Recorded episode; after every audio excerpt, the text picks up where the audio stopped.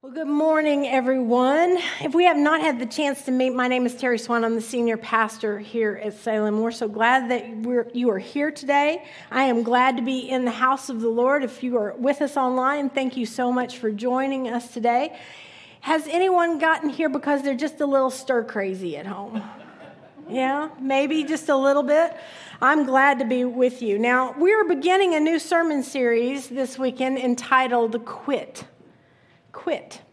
Now, I can imagine that that title maybe caught your attention and you thought, has the pastor lost her mind?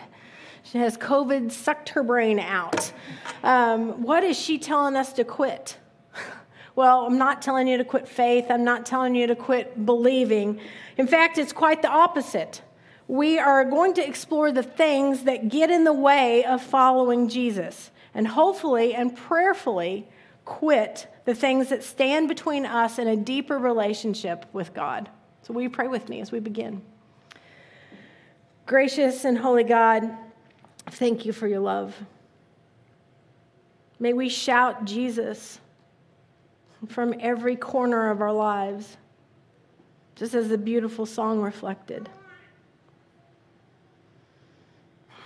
Help me to get out of the way, God. Speak for me. Use me as your vessel, broken as I am, that you might be glorified. May the meditations of my heart and words of my mouth be acceptable in your sight. And I pray this in the name of Jesus. And all of God's children said, Amen. Amen. We're having a little bit of trouble with the lights, if you can't tell, but that's okay. We'll just come, we'll just keep keep going as the lights kind of get worked out. For many of us, the notion of quitting is just not something that we can fathom, right? Quitting is not a quality we admire in ourselves or in, or in others. And in fact, society has this common saying quoted by Vince Lombardi winners never quit, you finish it. Quitters never win. How many of you are watching the Olympics right now? Yeah? We watched it yesterday. Is anybody with me when they think that curling is like watching drying paint? My husband loves curling. And so he's been watching this, and I'm going, what does that even mean? I mean, I'm just watching it. But I doubt there have been many coaches that um, have encouraged their uh, athletes to quit, right? In fact, they've probably done quite the opposite. They continue to encourage them to keep going no matter what.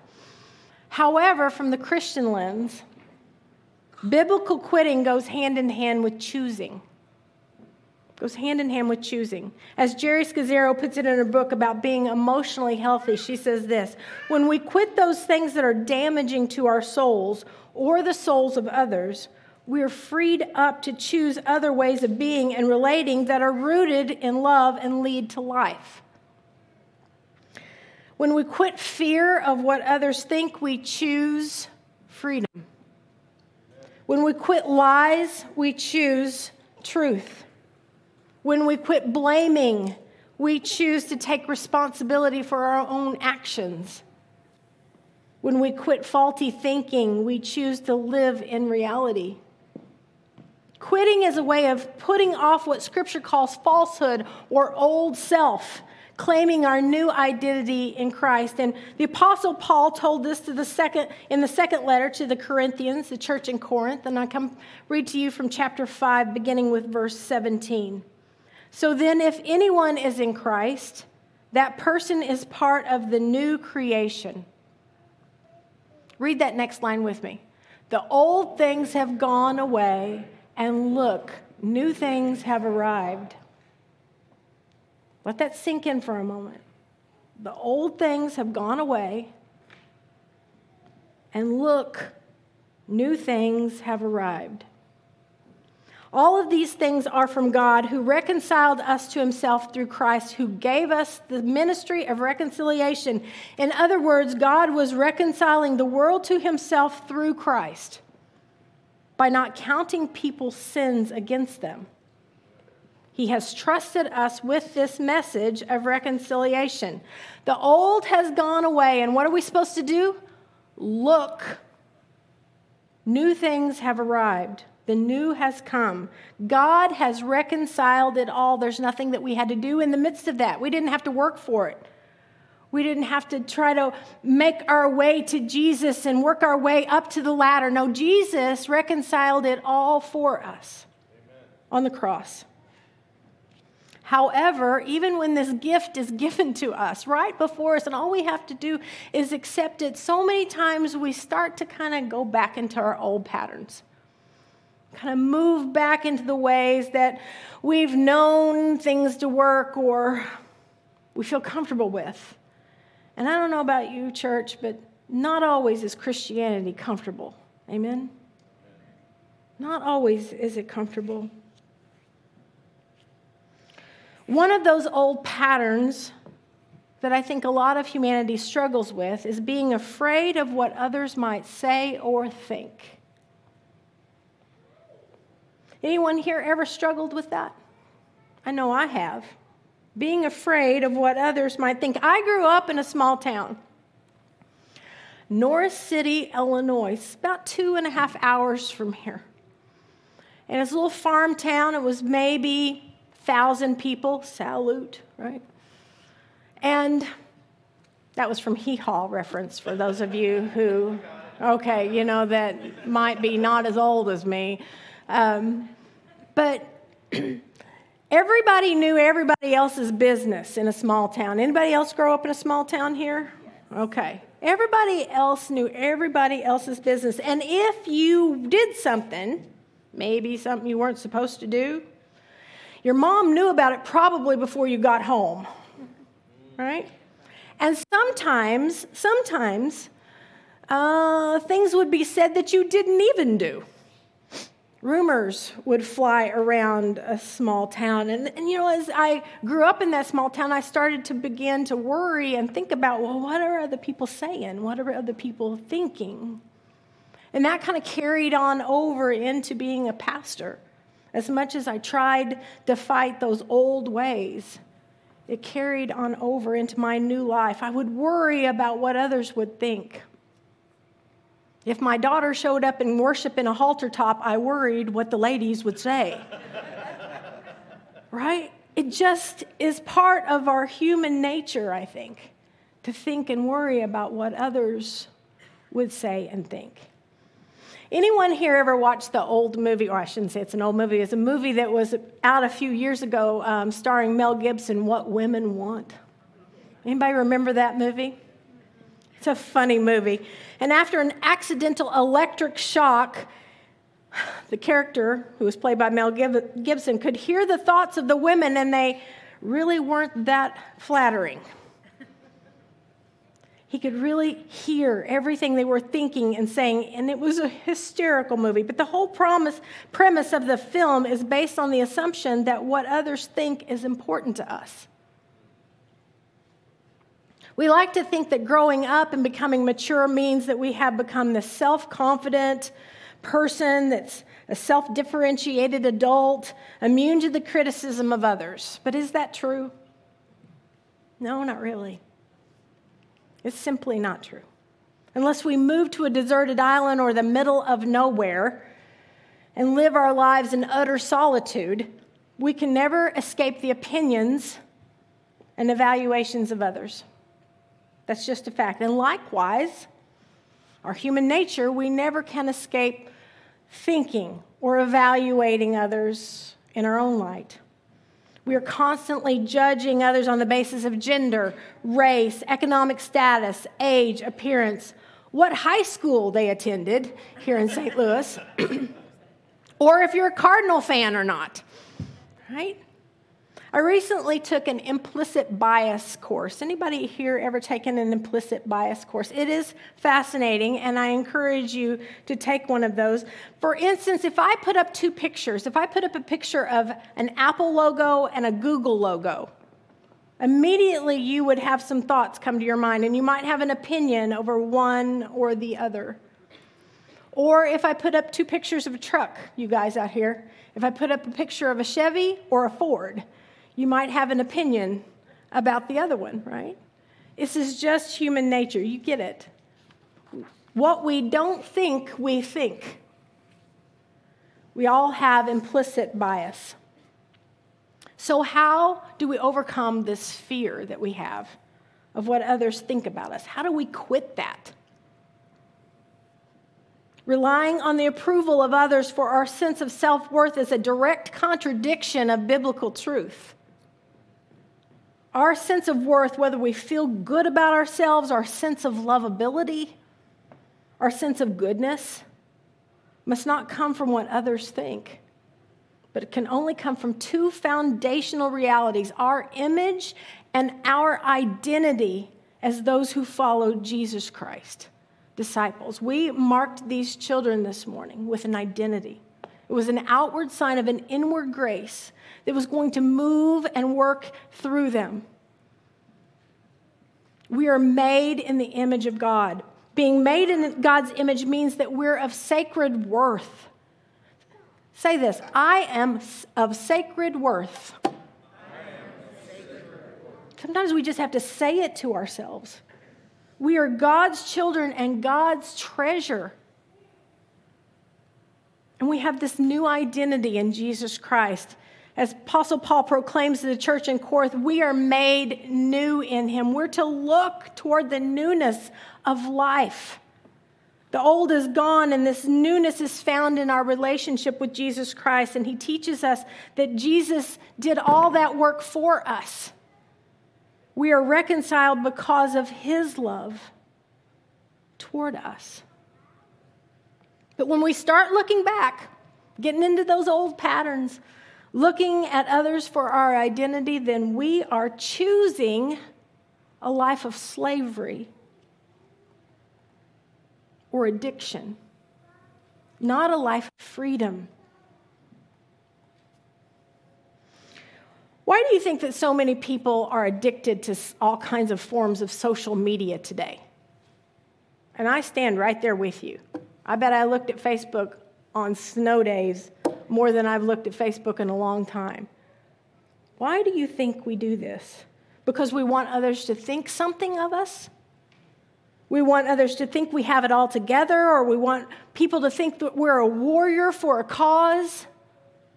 or we want people to think we have all the answers, or that our family looks perfect when it's not, or we want attention or approval. We're not alone, church, in this addiction of whatever means we seek it out. Scripture is filled with examples of people who got sidetracked by looking to others for their identity instead of God. And that fear of what others people think seems to be at the root of all of it.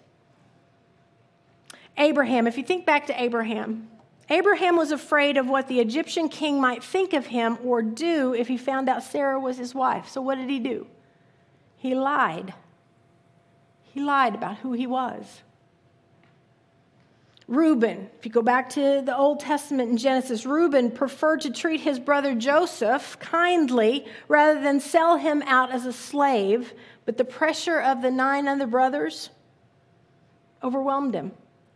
And he chose to care about what they thought and what they wanted to do instead of what he knew was right, instead of defending his own little brother. Aaron, it's the brother of Moses. He cared more about what the people wanted in Moses' absence as he was up hearing from God, receiving the Ten Commandments. And he went away from what Moses had instructed. And we could go, if we open the Bible and continue to read, we could go on and on and on of people who have succumbed to the fear of what other people might think about them or what they wanted to do instead of what God was saying. You are my child. This is the way I've put it in front of you. And all of these situations led to more problems and were the consequences of looking to others for that validation. So it is with us too, church. We have this problem too.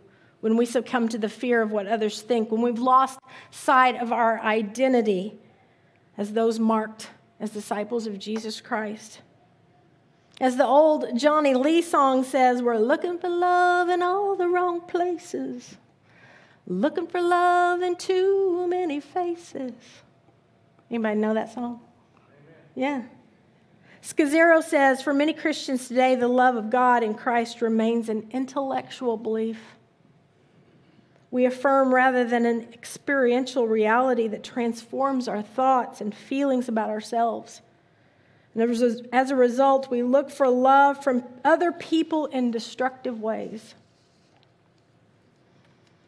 One of the great Christian heroes of our time, Bernard de Clairvaux, was a Christian leader in the 12th century. And he taught how the love of God leads us to a healthy love of ourselves. And he calls this the four degrees of love. The first degree is that we begin by loving ourselves for our own sake. When it comes to matters of spirituality, it becomes about the do's and the don'ts. Well, I'll love myself and I'll come to prayer and I'll give and I'll worship. It's all about us. And it's centered on ourselves and our actions toward God. The second degree is loving God for his gifts and blessings. I'm going to love God so that God will pour God's blessings down upon me. And when things get tough and we meet those trials in life, we tend to pull away from God because God's not blessing anymore. The third degree is loving God for God's self alone. At this stage, our love for God is based not on our own feelings or our own circumstances. We love and trust God for the beauty and goodness of who God is, and not for what blessing we can get from God. It's all about God. Our blessings and our, our love are poured out upon God. And the fourth degree is loving ourselves for the sake of God. This is the highest degree of love. The width, length, heights, and depths of Christ's love is a love that surpasses human knowledge, has now penetrated the depth of our being. We can accept that love, we can live in that love, setting us free from our need to borrow that love from others. We are love worthy because God first loved us. And perfect love, as First John says, drives out all fear. I've given you a lot of biblical examples of those in our Christian story who got it wrong, right? Who leaned into others instead of leaning into God. But there's one in the biblical story that I lift before you who did remember who she was. The Gospel of John tells a story about a woman who cast out the fear of what others would think about her. This is on six days before the Passover, it says. This comes from the Gospels. Six days before Passover, Jesus came to Bethany, home of Lazarus, whom Jesus had raised from the dead. Lazarus and his sisters hosted a dinner for him, and Martha served, and Lazarus was among those who joined him at the table. When Ma- then Mary took an extraordinary amount, almost three quarters of a pound of very expensive perfume made of pure nard. She anointed Jesus' feet with it and then wiped his feet dry with her hair. The house was filled with the aroma of the perfume. Judas Iscariot, one of his disciples, the one who was about to betray him, complained this perfume was worth a year's wage. Why wasn't it sold and the money given to the poor? He said this is not because he cared about the poor, but because he was a thief and he carried the money bag and would take what was in it. Then Jesus said, Leave her alone. This perfume was to be used in preparation for my burial, and this is how she has used it. You will always have the poor among you, and you won't always have me. She cast away all the fear that she had of what the disciples might think about her as she poured out this nard upon Jesus' feet and wiped his feet with her hair. Sitting at the feet of Jesus, Mary does not care about what they think. Her only care is for Jesus. His forgiveness and His love guides her actions. And this profound experience not only released her from any shame or guilt that she might have carried, but it illumines the truth. She is of value. She's loved. She's thankful. She's forgiven. She's a child of God. When we remember that church, we will do some extraordinary things. Things that people might look at and say, why is that person doing that? Why are they going out in the bitter cold and serving the homeless? Why are they giving 10% of their income? Why are they teaching that Bible study? Why are they doing the things that they're doing? Because when we have this love in our hearts, this grace that's poured down upon us, we might do some extraordinary things. We might choose freedom. That's what Mary chooses. She chooses freedom. So if you need to quit finding your identity in the world today, church, quit. The more you ground your identity in God, the less you need approval of people. Amen? You won't get approval from people no matter what you do. That's just a fact. There'll always be somebody who will think you shouldn't be doing what you're doing. But when you choose freedom, you're choosing God. You're choosing God. And I pray that you will contemplate the love of God as you are in Christ and love yourself as God loves you.